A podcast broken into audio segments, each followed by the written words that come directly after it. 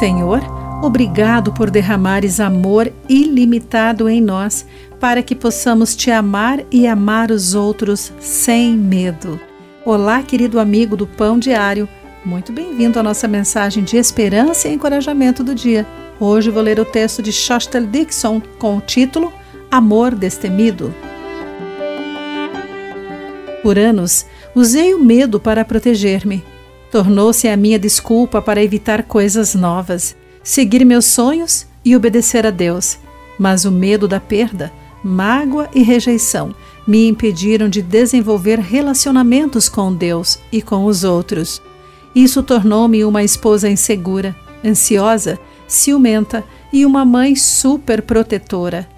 Enquanto aprendo sobre o quanto Deus me ama, Ele muda a maneira como me relaciono com Ele e com os outros. Por saber que Deus cuidará de mim, sinto-me mais segura e disposta a colocar as necessidades dos outros antes das minhas.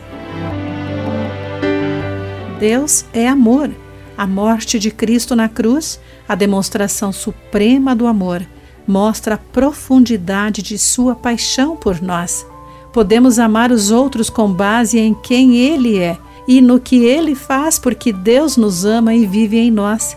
Jesus nos concede o seu Espírito Santo quando o recebemos como Salvador.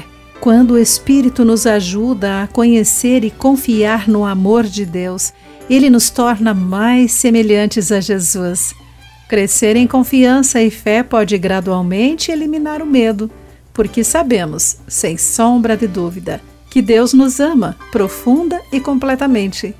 Ao experimentarmos o amor pessoal e incondicional de Deus por nós, amadurecemos e nos arriscamos a nos relacionarmos com Ele e com os outros com amor destemido querido amigo, ao refletir sobre o grande amor de Deus por você, como isso o ajuda a aliviar o medo? Pense sobre isso. Aqui foi Clarice Fogácia com a mensagem do dia.